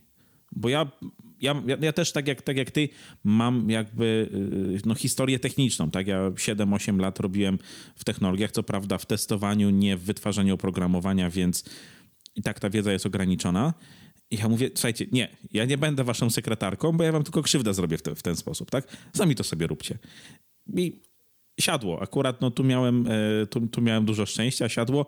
Oni to robili i ja się faktycznie starałem wtedy koncentrować na czymś, no, na czymś trochę innym, tak? Na tym, gdzie ja mogę ten waste w tym wszystkim wyeliminować. I też bardzo mi się spodobała ta, ta, ta paralela do, do budowy domu, bo ja też byłem, w momencie, w którym zaczynałem budowę domu, to też były takie pierwsze kroki, kiedy ja już stawiałem jako Scrum Master konkretnie, no bo ja pracowałem w metodykach zwinnych. Ja sobie Jirę postawiłem, żeby zarządzać budową, do, budową domu. No, więc w końcu tą, tą, tą Jirę porzuciłem. Tu dla słuchaczy też Jira to jest takie to jest takie narzędzie do zarządzania zadaniami, tak? I to, to jest oczywiście przepakowane strasznie i, i na, na całej tonie sterydów, ale, ale dla tych, którzy mieli styczność z Trello, no to jest to samo, tylko razy, nie wiem, sto. Ja faktycznie sobie to zainstalowałem, postawiłem, powbijałem tam całą masę zadań, po czym doszedłem do wniosku, że zarządzanie tym wymaga tyle energii, że ja to chromolę, ja sobie zrobię kartkę na lodówce i ty... dom stoi, mieszkam w nim, więc... Udało się. Tak, to jest pi- piękne, piękne, piękna kwestia tak naprawdę dostosowania narzędzia do potrzeby. E, c- cudowna historia, dziękuję w ogóle Ci bardzo za to, bo e, kwestia narzędzi to jest kolejny wielki fuck up, tak? To znaczy narzędzie wprowadzające zwinność w organizacji. E, tak się nie robi, ludzie, tak się nie robi, to nie o to chodzi. No właśnie, to po co są te narzędzia? One mają wspierać proces. To znaczy, jak sobie zespół, organizacja, większa grupa ludzi stworzy proces, który działa i który, nad którym panują, który rzeczywiście dostarcza fajnej wartości, to takie narzędzie pozwala ten proces e, ułatwić, zautomatyzować, tak?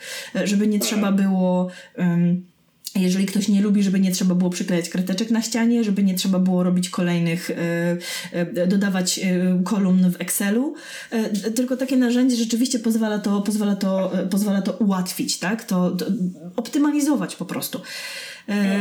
Problem jest niestety w tym, że znakomita większość organizacji, szczególnie tych dużych, które znam, wprowadza narzędzia nie po to, żeby ułatwić ludziom życie, tylko żeby ich kontrolować. I usta- Zgadza się. No, ustawiają pewien proces odgórny, nie ma w ogóle mowy o, ich, o, o zmianie tego procesu, jakiejkolwiek modyfikacji tego procesu i efekt jest taki, że w jednej z firm, z którą pracowałam, zrobiliśmy um, taki test, um, ile czasu deweloperzy poświęcają na próby dostosowania narzędzia, czy próby, tam, czy, czy, czy wrzucenia czegoś w narzędzie versus y, pracy, y, pracy rzeczywiście nad produktem. I okazało się, że ta praca nad tym narzędziem to było pięćdziesiąt procent czasu pracy nad produktem. Wow. No. I, i przerażające. Dokładnie. A, a jeszcze najlepsze było to, że wydawało się, że to, okej, to było dużo pracy z narzędziem, ale że nie aż tak dużo. Ale okazało się, że tego jest jednak multum. Mhm. A gdybyś miała zarekomendować takie narzędzia, właśnie żeby, żeby zrobić to w sposób prosty i łatwy. Chcemy spróbować tego zwinnego podejścia, czy robimy to na zasadzie jakiegoś, wiesz, projektu na studiach, czy robimy to już w jakimś, w jakimś startupie, bo tak jak mówisz, no, w dużych organizacjach z reguły tej swobody nie masz aż tyle, ile byś, ile byś chciała. Jest coś, co byś zarekomendowała, co pozwoli nam w miarę łatwo ogarniać tą naszą pracę, a z jednej strony będzie troszeczkę wspierało te zwinne procesy, które próbujemy sobie zaaplikować w życiu. To ja powiem tak, gdybyśmy byli przed pandemią, to bym powiedziała zrób sobie na ścianie tablicę z karteczkami. Dlatego, że tutaj no możesz tak. wziąć markera i przerysować, dodać nową kolumnę, coś zmienić. To jest najlepszy sposób. W dzisiejszych czasach y, użyj narzędzia typu biała tablica. Y, Mural, Miro, A W W W, y, jakieś tam Teams Boards, y, cokolwiek tak naprawdę, co jest po prostu białą tablicą, na czym, na czym możesz coś napisać. Albo Excela. Tak? Czegoś takiego. Jednak Excel.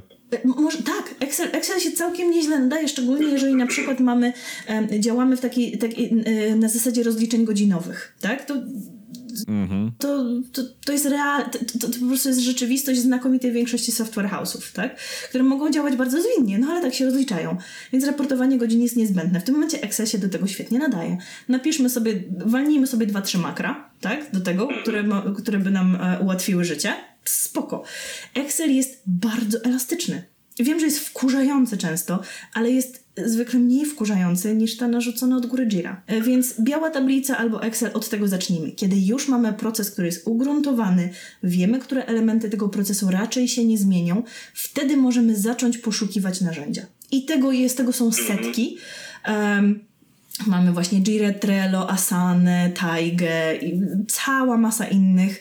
E, trzeba przejrzeć te, które wydają nam się fajne. Każdy z nich ma swoje plusy, każdy z nich ma swoje minusy. E, zróbmy, weźmy to, które jak najlepiej odpowiada temu, co mamy teraz w naszym procesie. Nie zaczynajmy od narzędzia. Narzędzie powinno być czymś ostatnim. Naw- Nawiasem mówiąc, pięknie to podsumował kiedyś Radek Orszewski. Kiedy wprowadzam Kanbana, tablica kanbanowa jest ostatnim etapem. To właśnie, czyli, czyli to narzędzie. To są rzeczy, które trzeba zrobić najpierw. Wiesz, to mi się akurat przypomniał, bo wspomniałaś o Tajdze. Ja pamiętam, że kiedyś pracowałem w firmie, która no nie chciała się zgodzić na Jirę z oczywistych względów. To jest po prostu, to jest po prostu koszt.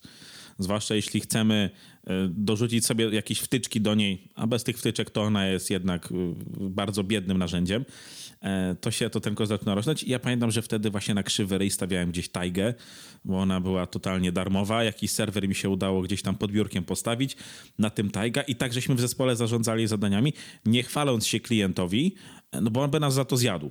On i tak musiał mieć wszystko uporządkowane w Excelu, Ale, ale nam się dużo fajniej zarządzało, tym dzieliło pracą i współpracowało po prostu na czymś. No Taiga akurat też jest bardzo, bardzo prościutkim, przynajmniej wtedy była bardzo prościutkim narzędziem, które, w którym dosłownie trzy kliknięcia i, i w zasadzie ja już miałem to, co chciałem, tak? Także mówię, też mam e, jakby słabość tutaj do, do, do tego narzędzia. O to chodzi. I ja powiem szczerze, u jednego z klientów widziałam Taigę. Świetnie, on ma, ma rozrysowane bardzo fajnie te wizualne, to wizualne planowanie i, i e, dlatego uważam, że może być dostosowana do, do potrzeb wielu zespołów, ale rzeczywiście, tak jak ty zrobiłeś, to jest ten prawidłowy sposób, nie? Czyli y, znaleźliście z, to narzędzie, w którym potrzebowaliście trzech kliknięć, tak? To o to chodzi.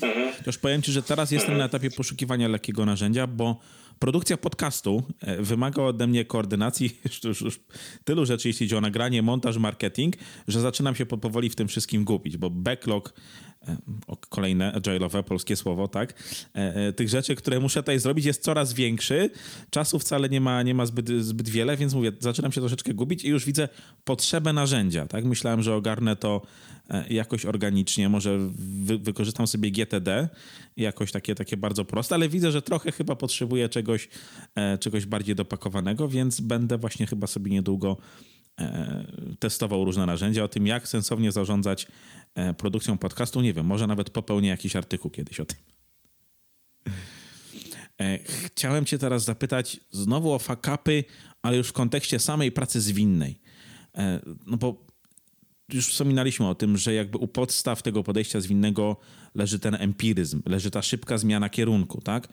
No, gdzie fakap i, i, i potknięcie jest w rozwijaniu oprogramowania czymś tak naturalnym i tak częstym, że właśnie znowu, moim zdaniem, to po to zostało trochę wprowadzone to zwinne podejście, tak?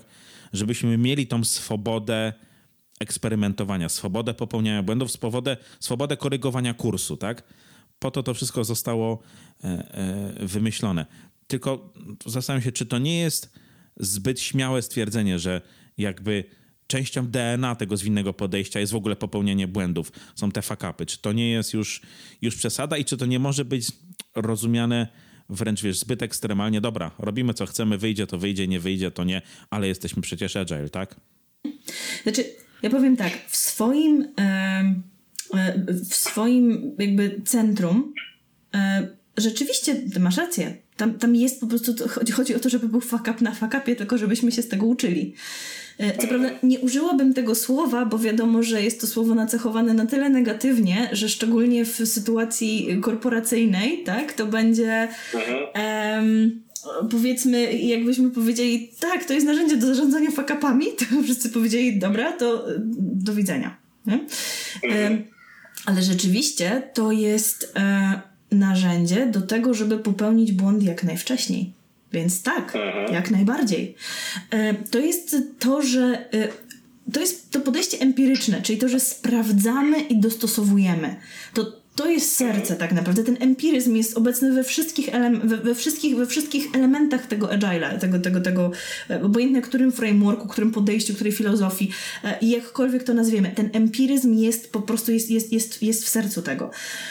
Empiryzm to jest po pierwsze przyznanie się do tego, że w naszej sytuacji jest więcej niewiadomych niż wiadomych. Czyli my wiemy mniej niż nie wiemy. To, i to się wszystko będzie dopiero wyłaniać. E, więc to jest, to jest pierwszy krok, przyznanie się do tego. Jak już wiemy, że tego nie wiemy, to wtedy zaczniemy się zastanawiać, aha, to znaczy, że planowanie, okej, okay, dobrze, zróbmy sobie planowanie, ale ten plan, który nam z tego wyjdzie, będzie musiał być ileś razy dostosowany. Okej, okay, a jak będzie musiał być ileś razy dostosowany, to może zróbmy to w jakiś uporządkowany sposób, na przykład co dwa tygodnie. Juhu, dzień dobry, jesteśmy w domu, tak? Więc to eksperymentowanie, te wszystkie elementy, które są związane z, jakby te wszystkie, wszystkie frameworki, podejścia, które są związane luźniej lub bliżej z Agilem, Lean Startup, karta eksperymentu, dzień dobry, samo eksperymentowanie, tak? Sam Lean, tak? Czyli eliminacja waste'u, sprawdzanie, stop the line, tak? Czyli wielki czerwony przycisk, który ma każdy pracownik, który może zatrzymać wszystko, jeśli pojawił się jakikolwiek błąd, tak? To są te wszystkie rzeczy, które rzeczywiście pokazują, że to jest, to, to jest zarządzanie błędami, tak? I to jest to, że chcemy jak najszybciej je popełnić. To, to cudownie było widoczne podczas tego, jak firmy po, poradziły sobie w momencie, kiedy pojawił się pierwszy lockdown. Bo to było wywrócenie, to było wywrócenie świata właściwie do góry nogami. Tak, część firm nie przeżyła, to się zgadza, ale pewne firmy dostosowały się w genialny sposób. Od maleńkich firm, na przykład um, firma dostarczająca obiady do przedszkoli i szkół, we Wrocławiu jest taka firma, nazywa się Czarne Termosy. Um, oni robią y, jedzenie z y, właściwie tylko ekologicznych składników dla dzieciaków. Oni robią kolorowe, dużo warzyw, więc te dzieciaki uczą się nowych smaków. Fenomenalny w ogóle pomysł. Kiedy zamknęli szkoły i przedszkola, oni całkowicie stracili źródło, źródło dochodu. I rodzice powiedzieli, słuchajcie, teraz my mamy ten problem, dostarczcie nam obiady do domu. I oni momentalnie przeflancowali swoją produkcję na słoiki. I zaczęli wozić po rodzicach po prostu dostarczać dzieciaki, dostarczać dzieciakom jedzenie, które dzieciaki lubią z, z, ze szkoły, tak? W słoikach. I dzięki temu ci rodzice zamknięci z tymi dziećmi w, tym, w tych domach mieli chwilę oddechu, bo nie musieli gotować im obiadu. Nie? Więc Piękna, piękna sytuacja. Systemy dostawy spożywczej po prostu działające w całym mieście. Zmiana z kawiarni na przykład na coś, co dostarcza regularnie śniadania do domów. Tak? To są te, to był piękny przykład tego, że pojawił się, pojawił się wielki fuck up w postaci zjedzonego nietoperza czy coś takiego, tak? Czy, czy pancernika. Um, fuck up całego świata. Nie? I nawet w tym wielkim fuck-upie firmy sobie poradziły. Jedną z najbardziej niesamowitych historii to jest historia ze znanego lekarza, czyli DocPlanera. Um, miałam okazję rozmawiać tam z Karolem Tarczykowskim, który zarządza taką dużą, du, dużą częścią tam w, w, w, w tej polskiej, w tym polskim oddziale. I okazało się, że DocPlanner z sześciu, tak naprawdę z sześciu głównych sajtów, trzy w nich były w Hiszpanii, Włoszech i Polsce. Tak? Gdzie Polska się zamknęła, Włochy i Hiszpania, pamiętacie, co było podczas pierwszej, podczas pierwszego lockdownu.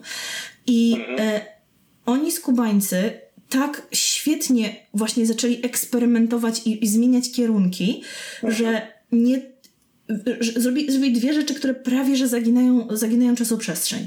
W dwa dni udostępnili dwa dni udostępnili y, swoim y, użytkownikom, lekarzom platformę do tego, żeby ludzie mogli się z nimi zdalnie umawiać. Na, na początku, tylko na zasadzie takiej, że mogą się umówić, tak? Jakim narzędziem się połączą, to jeszcze nie było i to jeszcze, jeszcze tego nie było. Płatności też jeszcze nie było. Trzy tygodnie później pojawiła się płatność i pojawiło się, i pojawiło się wideo z pełnym szyfrowaniem. W trzy tygodnie DocPlanner stał się drugim największym dostawcą telemedycyny na świecie. Wow. Nie? To kosmos. Jeszcze cała ta historia z tym, jak oni współpracowali wewnątrz, bo połowa firmy w ogóle nigdy nie pracowała zdalnie. I nagle znaleźli się w sytuacji lockdownu, w której znikąd pomocy. Laptopy zamknięte w biurach, tak? Nie da się dostać. Fizyczne telefony w biurach. Co z tym zrobić? E, jeszcze dodatkowo ich model biznesowy opierał się na fizycznym kontakcie. Tam przychodzili sprzedawcy, przychodzili e, e, specjaliści właśnie od tego i fizycznie na komputerach lekarzy łączyli ich kalendarze z, z, e, z kalendarzami DocPlanera, żeby lekarze nie musieli tego robić, bo wiadomo, że e, oni, nawet jeżeli któryś jest techniczny, no to raczej nie ma na to czasu. Nie? Więc genialnie zrobione, więc wsparcie tych wszystkich lekarzy przez właśnie zdalne, robienie różnego rodzaju filmików, wielka współpraca pomiędzy działem sprzedaży, wsparcia klienta, e, utrzymania, technologii. E, tam e, Karol opowiadał, że były momenty, w których e, wideo, które pokazywało nową funkcjonalność, było przerabiane kilkanaście razy dziennie, bo kilkanaście razy dziennie zmieniała się koncepcja na bazie tego od, od pierwszych użytkowników. Nie? I, I to się da. Tak? Da się to zrobić. Management nagle stał się czysto, czysto servant leadershipem, tak? To znaczy na zasadzie, co my jeszcze możemy dla was zrobić, żebyście wy byli w stanie jak najszybciej dostarczyć lekarzom tą funkcjonalność. Piękne. I takich przykładów było więcej. Mhm. No, to jest budujące. To jest budujące, że faktycznie są firmy, które tak zareagowały. No, wielka szkoda tych, które niestety sobie nie poradziły, tak? I, i no tak jak mówisz, ta możliwość zmiany kierunku czy korygowania kursu no jest, jest jakby leży u podstaw tego wszystkiego i można mówić ok, no sami są sobie winni, bo się nie dostosowali, bo byli zbyt skostniali. No, no mimo wszystko ogromna szkoda, że niektóre biznesy faktycznie, faktycznie gdzieś, gdzieś padły. Kolejna rzecz, o którą chciałbym cię zapytać, to jest ta motywacja do, do zmiany. Zresztą mówiliśmy już o tym kilka razy, może nie do końca wprost w trakcie tej rozmowy, że z jednej strony mamy te inicjatywy oddolne, mamy zespoły, które faktycznie dostarczają tą, tą wartość tych, tych deweloperów, którzy, którzy się koncentrują na tym, co trzeba zrobić, żeby tego klienta zadowolić, a z drugiej strony mamy management. Im większa firma, tym tego managementu jest więcej, tym tych, tych ludzi podejmujących decyzje jest, jest więcej, co wpływa oczywiście na tą naszą zwinność. I no, też mam wrażenie, że, nawet nie wrażenie, no pewność, bo już to przeżyłem parę razy. Agile wdrażany odgórnie to jest fuck up. Po prostu, zawsze, tak? To, to yy, ktoś przychodzi i mówi ci, od jutra jesteście zwinni i robicie Scrama, dziękuję yy, i poproszę raport do końca tygodnia, bo to z reguły tak wygląda. To jest straszne, bo ludzie się frustrują, bo coś, co ma im yy, de facto pomagać, jest kolejnym batem, kolejnym homontem, które jest na nich zakładane i wykorzystywane przeciwko nim. Jak sobie z tym radzić? Um, hmm. Tutaj tych fakapów... Czy się da? E, tak, da się. Jak najbardziej da się. Um, to jest problem z tym, że agile wdrażany od góry to jest często fakap i agile wdrażany od dołu to też jest często fakap. Mhm. To jest związane z tym, że y, jest pewna, jest pewne tabu w firmach i ja nie rozumiem dlaczego.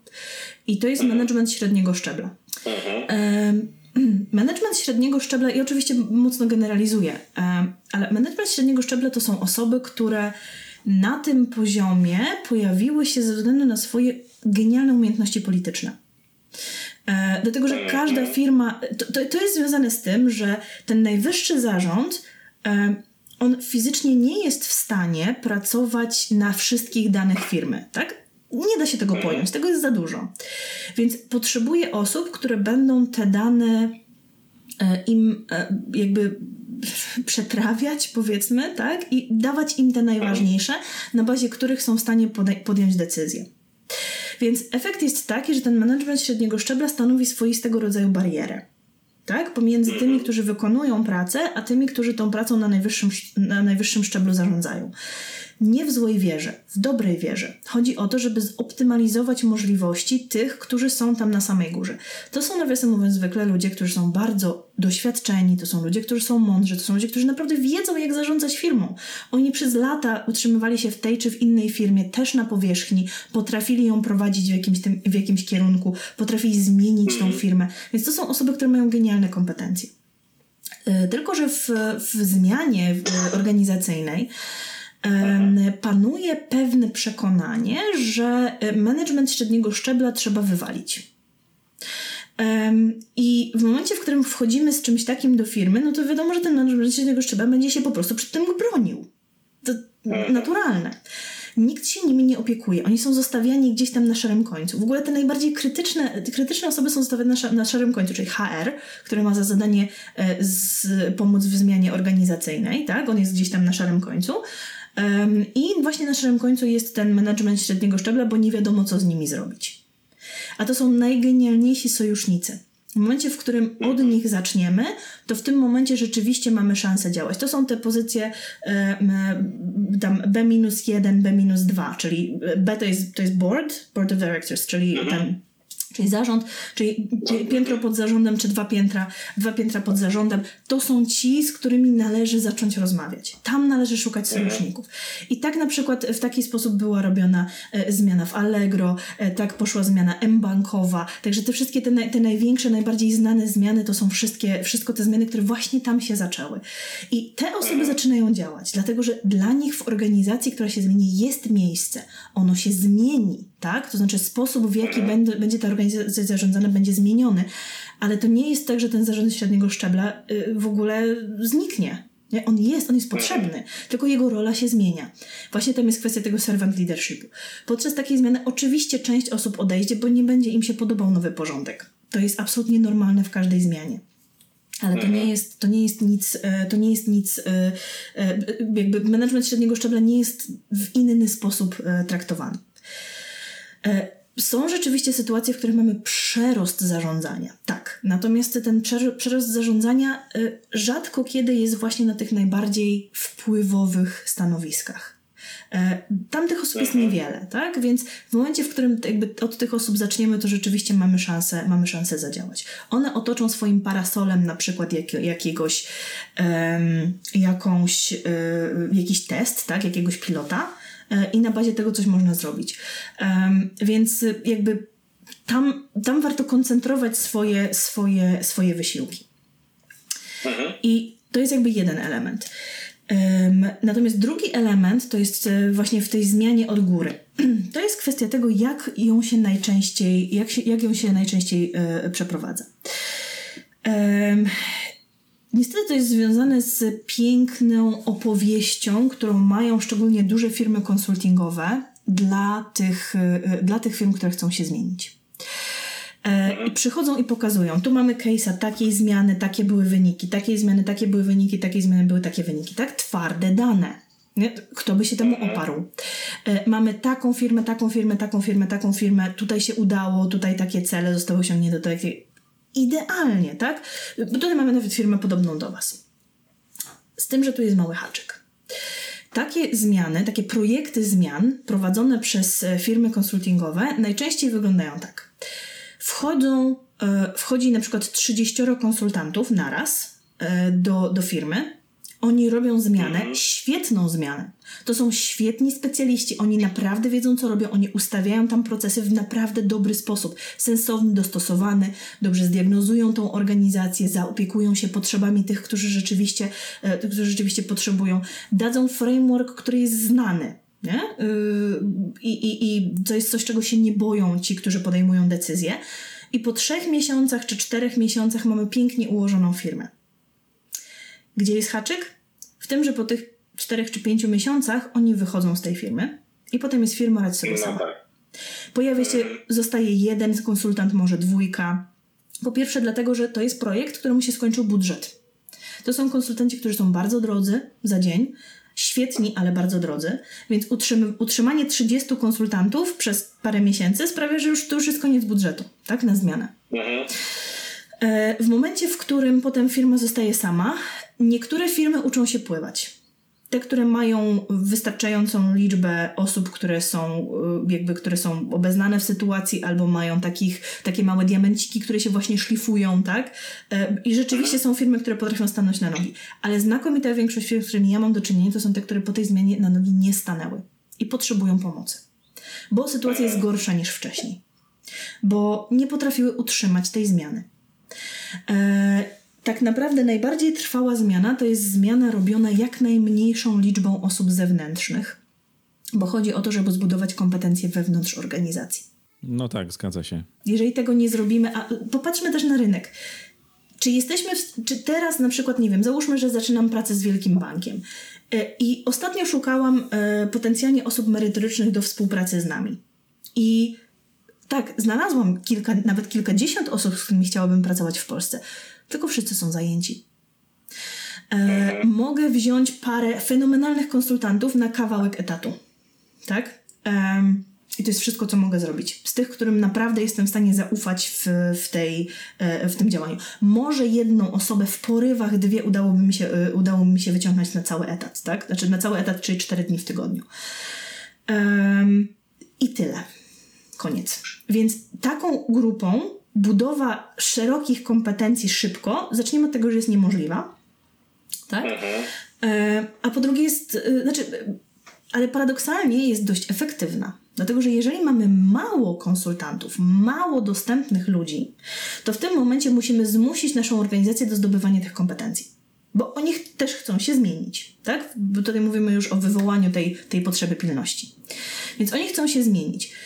To jest świetna strategia, którą zastosowali, zastosowały chłopaki z M-Banku. Tam Krzysiek Dąbrowski, Kuba, Kuba Szczepanik, Jacek, nie jestem pewna, czy Jacek był wtedy z nimi. W każdym razie na, na pewno Kuba i, Kuba i, i Krzysiek. Oni zrobili tak, że o ile dobrze pamiętam, w szczytowym momencie zmiany w M-Banku grupa Agile Coachów, która tam była, która rzeczywiście potrafiła przeko- przeprowadzić zmiany dla całego banku, to było chyba siedem osób. Nie było więcej. I z... Dla całego M-Banku? Dla cały M-Bank, tak. Z premedytacją nie tworzyli większej grupy, bo chodziło o to, żeby zespoły czy organizacje, które chcą się zmienić, wykonały jak najwięcej pracy samodzielnie i przyszli tylko w najważniejszym, w naj, naj, najważniejszym momencie. Efekt był taki, że po prostu ta, to parcie na to, żeby pomóc, jakby, żeby agile coachowie wreszcie mogli pomóc, było tak silne, że właśnie organizacja sama zaczęła się zmieniać. I to jest jeden z najlepszych sposobów na yy, właśnie na stworzenie, na, na stworzenie trwałej zmiany. Bo to jest zmiana, którą rzeczywiście stworzyli i stworzyli ludzie. Oczywiście mówimy tutaj też o warunkach, w których taka zmiana jest możliwa, tak? Umożliwienie tej zmiany to jest jeszcze inna, to jest jeszcze inna sprawa. A jakby mechanika tej zmiany to jest jeden, to jest jeden z najlepszych, jeden z najlepszych sposobów. Dobra, chciałem cię teraz jeszcze zapytać troszeczkę o, o nauczanie. Natomiast w momencie, w którym mówiłaś o tej transformacji zmiany, mówiłaś o H R ze, o managemencie średniego szczebla, czytam ostatnio bardzo fajną książkę pod tytułem Agile People. Na pewno miałaś z nią yy, styczność. Słyszałam o niej, ale przyznam, że nie czytałam. A, to jest książka, która no jakby opisuje dokładnie to, o czym mówiłaś. Jak H R y, czy jak management średniego szczebla mogą wspomóc winną transformację, jak mogą się w tym odnaleźć, jaką mają odegrać rolę. Znaczy, tam stanowisko jest bardzo jasne, kluczową, tak? Bez nich to wszystko będzie o kant tyłka potłuc i to się, i to się rozleci. Natomiast, i mówię, bardzo fajnie mi się ją czyta, znowu, to jest to na zdrowego rozsądku, tak? I, i truizm goni truizm, ale no takie rzeczy działają najlepiej. Natomiast e, na sam koniec tej książki można sobie oczywiście pójść na kurs, zrobić certyfikację. I teraz, znaczy ja wiem, że to jest też jakby branża, w której ty pracujesz. Są te certyfikacje, są te szkolenia i, i wiesz, mnie się te certyfikacje czasami wydają też właśnie lekkim fuck-upem, no bo okej, okay, certyfikujemy czasami zdrowy rozsądek, zwłaszcza na tych najniższych szczeblach, bo tak jak mówisz, te wyższe poziomy certyfikacji wymagają już bardzo dużej wiedzy praktycznej, tak? I wtedy dostajesz, no to jest przede wszystkim dla ciebie, tak? Bo ty dostajesz to potwierdzenie, że okej, okay, rozumiesz, że faktycznie jakieś tam gremium e, Scrum Masterów czy ekspertów z całego świata cię docenia. Nie jest to tylko automat, który, y, który, który ocenia, okej, okay, dobra, siedemdziesiąt na siedemdziesiąt pięć pytań, dobrze, dziękuję, tu proszę sobie wydrukować P D F a z certyfikatem. Czy to nie jest, znaczy, to może inaczej, to na pewno jest problem, bo są, są firmy, szkoły, które się jakby koncentrują na tym. My ci pomożemy zdobyć ten certyfikat, zasadniczo wyłożymy ci Scrum Guide'a przez następne trzy dni, nie dając ci praktyki i, i to jest taki moim zdaniem duży problem, duży fuck-up w ogóle rynku szkoleniowego, że no... No nie o to chodzi, tak? Nie o to chodzi, bo bez Scrum Guide'a ja sobie mogę sam przeczytać przed snem, to jest szesnaście stron w tym momencie. A, a próbujemy z tego zrobić, znaczy nawet nie próbujemy, to jest wielki biznes. Zresztą sama społeczność zwinna na świecie bardzo negatywnie się o tym wypowiada, są, by, były rozłamy, bardzo dużo takich tego typu komentarzy się pojawia. I powiedz mi, jakie są z twojej perspektywy największe fuck-upy, które popełniamy jako, jako trenerzy? Jako trenerzy, jako firmy szkolące i może inaczej, jakie ty popełniałaś kiedyś, jakie popełniasz teraz, bo to też pewnie wygląda trochę inaczej. Kilka rzeczy w takim razie powiem. Pierwsza rzecz, która jest, to jest to, jest to i, i, Tu, tu jest ten problem z rozwarstwieniem rynku, ale to, to, jest, to jest każdy rynek dojrzewający tak ma, że y, znakomita większość y, ofert w ogóle, która jest na rynku, to są oferty średnie lub mierne. Y, I to, jest, to są ci tak zwani trenerzy empikowi, to znaczy przeczytam książkę i będę z tego szkolić. I y, tak długo jak taki trener empikowy nie opowiada bzdur, i nie bierze jakichś strasznych pieniędzy za to, co, za to, co robi, to może nawet można jako pierwsze, jako pierwsze zetknięcie można swobodnie z tego skorzystać. E, tylko, że problem jest taki, że tych trenerów empikowych, e, że dużo z tych trenerów empikowych niestety dostarcza wiedzę, która jest błędna. E, nieraz mi się zdarzyło prostować, że e, Scrum Master i Project Manager To, to, to jest to samo, tak? Ktoś przychodzi z taką wiedzą, z takiego szkolenia. I to już jest coś, co jest niebezpieczne. E, jeszcze dla pasjonata, który jeszcze w tym nie pracuje, czy nie przeprowadza zmiany, to jeszcze znowu pół biedy. Ale na przykład mamy sytuację, w której jest organizacja, tu jest autentyk. Mamy sytuację, w której ktoś wygrał przetarg, tak? W dużej organizacji, która ma zrobić bootcampy, a propos samoorganizacji, a propos współpracy i, i, i właśnie w, nowy, w nowym sposobie, a propos zmiany organizacyjnej, tego jak to się będzie przeprowadzać.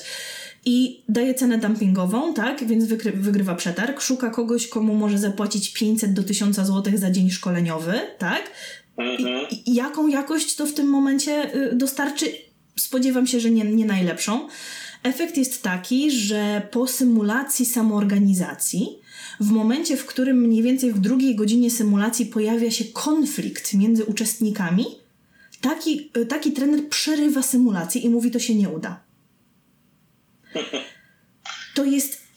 Ja, ja nie wiem, czy można popełnić większy błąd dla zrozumienia samoorganizacji w, w, w jakiejś w, w zmieniającej się firmie. Ten konflikt, ten moment, w którym pojawiają się wysokie emocje, jest krytyczny. I trener, który wie o tym, że to jest naturalne, potrafi przeprowadzić tych ludzi przez to i pokazać, słuchajcie, to się wam będzie działo w firmie. Mhm. Efekt jest taki, że jeżeli to zostanie przerwane, to w momencie, w którym oni idą z powrotem do pracy i widzą sytuację wysokich emocji i zamiast przepracować to, wyciągnąć z tego dobry proces, nauczyć się czegoś, symulacja, znaczy czy, czy zmiana jest przerywana i powiedziane, nie, nie, nie, to się nie uda. Tak? Dokładnie tak, jak było na szkoleniu. I to mhm. już jest i to jest po prostu jeden wielki fuck up. Mhm. Robiąc coś takiego. I takich sytuacji jest niestety coraz więcej. Um, i, i, I bardzo staramy się z tym walczyć, tylko problem jest taki, że jakby nasza firma, jesteśmy troszeczkę uwiązani e, e, uwiązani naszym poprzednim sukcesem. Wiem, że to brzmi para, absurdalnie i paradoksalnie, ale tak trochę jest. Um, tam, gdzie trzeba rzeczywiście wykonać zmianę, tam, gdzie rzeczywiście trzeba ludzi nauczyć, to są tematy, które są mało popularne, czyli na przykład um, właśnie temat samoorganizacji, tak? Jak nauczyć ludzi samoorganizacji. Albo temat e, technologia dla Scrum Masterów, albo temat e, facylitacja w sytuacjach trudnych. To są hmm. szkolenia, które bardzo chcielibyśmy wypuścić na rynek, tylko problem jest w tym taki, że nie zbiera się grupa. Bo my, po pierwsze, my jesteśmy kojarzeni ze, ze szkoleniem Scrum kropka org, mamy całą masę trenerów, którzy, którzy robią szkolenia akredytowane, ale to są, to są szkolenia, które są jeszcze ważniejsze niż te szkolenia akredytowane, tak? Ale problem jest taki, że ciężko się przebić jakby do świadomości, że, że takie szkolenia są, tak? I że rzeczywiście u nas można to, u nas można to zrobić. Próbowaliśmy to wprowadzić na rynek kilkukrotnie i efekt był taki, że zbierały się dwie, trzy osoby, to było za mało, żeby zebrać grupę, więc powiedzieliśmy, słuchajcie, spróbujmy kolejny termin. Efekt był taki, że jak ludzie usłyszeli, no dobra, teraz się nie uda, to na kolejny termin już się nie zapisywali, tak? No więc efekt mhm. był taki, że, że, że inicjatywa umierała. Um, mamy jeszcze parę pomysłów, jak to teraz zmienić, tak? Jak, jak potencjalnie dotrzeć. Nawiasem mówiąc, rozpoczynamy dwie olbrzymie inicjatywy, które wła- właśnie, się, właśnie się ruszają, które mam nadzieję, mhm. że uda nam się w tym momencie trochę przebić ten, tą, ten, ten trochę ten balonik tego rynku. I, i dostarczyć rzeczywiście to, co jest potrzebne, tak, tym Scrum Masterom. To, żeby ten Scrum Master był uważany za specjalistę i kogoś, kto rzeczywiście potrafi wprowadzić zmianę właśnie, a nie, tak, a nie przeprac- nieprzepłacaną sekretarkę, która siedzi z zespołem i mierzy czas na daily. Mhm. E, więc e, jakby ten rynek to jest, to, jest, to, jest trochę, to jest taki trochę węzeł gordyjski, ale i jeszcze nie mam pomysłu, jakiego narzędzia użyć, żeby go przeciąć. Mhm. Tak? No. Rozumiem cię doskonale, bo sam też działam od niedawna w branży szkoleniowej z firmą Zero Bullshit Management, gdzie to firma, która się składa z praktyków, tak? Ludzi, którzy już siedzą w biznesie od lat i okej, okay, ja Scrum Guide'a zawsze mam, bo to jest bardzo fajna referencja, ale ja wam nie będę mówił, co mówi Scrum Guide. Ja wam powiem, co ja spieprzyłem przez dwanaście lat pracy w metodykach zwinnych i, i, i jak to można robić. Ja wam powiem, co wy robicie. Czasami powiem wam wprost, co wy robicie źle i jeszcze też mam wrażenie, że to jest lekki problem, bo, bo czasami dostajemy dość niewygodne informacje zwrotne od takiego trenera, tak? Który przyjdzie i powie, słuchajcie, pewne rzeczy musicie zmienić. No i powie, powie czasami bardzo wprost, tak się nie da, nie tędy droga. Ja ostatnio, mnie zawsze fascynowało podejście zwinne nie przy, nie przy rozwijaniu oprogramowania. I to jest coś, co ja próbuję ostatnio robić i pracuję z H R-ami, tak, które uczę, staram się jakby podejścia zwinnego. Zrobiłem to u siebie w firmie, oczywiście jeszcze nie w całej. Odbiór jest niesamowity, ale ja bardzo często wprost i mówiłem, słuchajcie, nie tak, po prostu, po prostu strzelacie sobie w kolano i, i, i to szło, ale mam wrażenie, że bardzo wiele, wiele firm nie jest gotowych na to, żeby to usłyszeć. Dlatego lepiej zrobić szkolenia akredytowane, dostać certyfikat, bo to daje nam przekonanie, że robimy coś, będziemy mieli wycertyfikowanych ludzi w firmie, więc jesteśmy zwinni i możemy się tym ogłaszać, stawać do przetargów i tak dalej, i tak dalej, i tak dalej. I, i to będzie dobrze wyglądało na LinkedInie. ale jeśli chodzi o faktyczną zmianę i kogoś, to przyjdzie, powiedz, słuchajcie, no nie, nie, yy, yy, to co wy robicie w ogóle nie ma sensu, jest, jest, jest, jest złe, robicie krzywdę ludziom i tak dalej, bo czasami to mówię, to są bardzo brutalne stwierdzenia, ale bardzo potrzebne. Ludzie tego nie chcą. I to jest chyba ten problem, że to jest, to jest, to jest ten pewien brak dojrzałości chyba jeszcze. Tak, to jest ta zmiana kultury, która jest niezbędna do tego, żeby wprowadzić zwinność. I w ogóle cieszę się, że mówisz o tych H R-ach. Ja też zauważyłam tutaj po prostu wielką, ziejącą dziurę. Zresztą nawiasem mówiąc napisałam książkę, która niedługo będzie wychodzić. To jest książka, która jest dla H R-ów. Dla H R-ów i, i um, trochę też dla samych Scrum Masterów, Agile Coachów. A propos ich, ich rozwoju. Bo problem jest taki, że jest organizacja, jest, jest zmiana, jest transformacja, podczas której H R, H R-om jest mówione, to, to znajdźcie nam Scrum Masterów albo wykształćcie nam Scrum Masterów. Nie? Gdzie są kompetencje, w których H R w ogóle wie skąd ich wziąć? Czy kto to w ogóle jest? I... No z LinkedIna. Tak, z LinkedIna. Słuchaj, zrobiłam na, na, na niedawnym, na Agile by Example, miałam talka o, o właśnie o, o Scrum Masterach i o rozwoju Scrum Masterów. Zrobiłam szybkie wyszukiwanie w Google'ach i wzięłam dziesięć pierwszych, dziesięć pierwszych wyników o tym, kim jest Scrum Master. Na te dziesięć pierwszych wyników w trzech było w miarę w porządku, cała reszta to był po prostu jeden wielki stek bzdur. Na zasadzie takiej, że to jest ktoś, kto pracuje tylko z zespołem, nic o product ownerze, nic o organizacji, ktoś, kto trzyma czas na, na daily. Tego typu rzeczy tak naprawdę były w nie, pierwszej stronie wyszukiwania w Google'ach. Więc kiedy ten H R weźmie sobie takie informacje, myśli, aha, dobra, czyli to jest taki ktoś, kto ledwo co skończył studiować e, informatykę, może psychologię, to może przyjść i w takim razie zacząć, zacząć pracować z tym, z tym zespołem. No i mamy sekretarkę wtedy.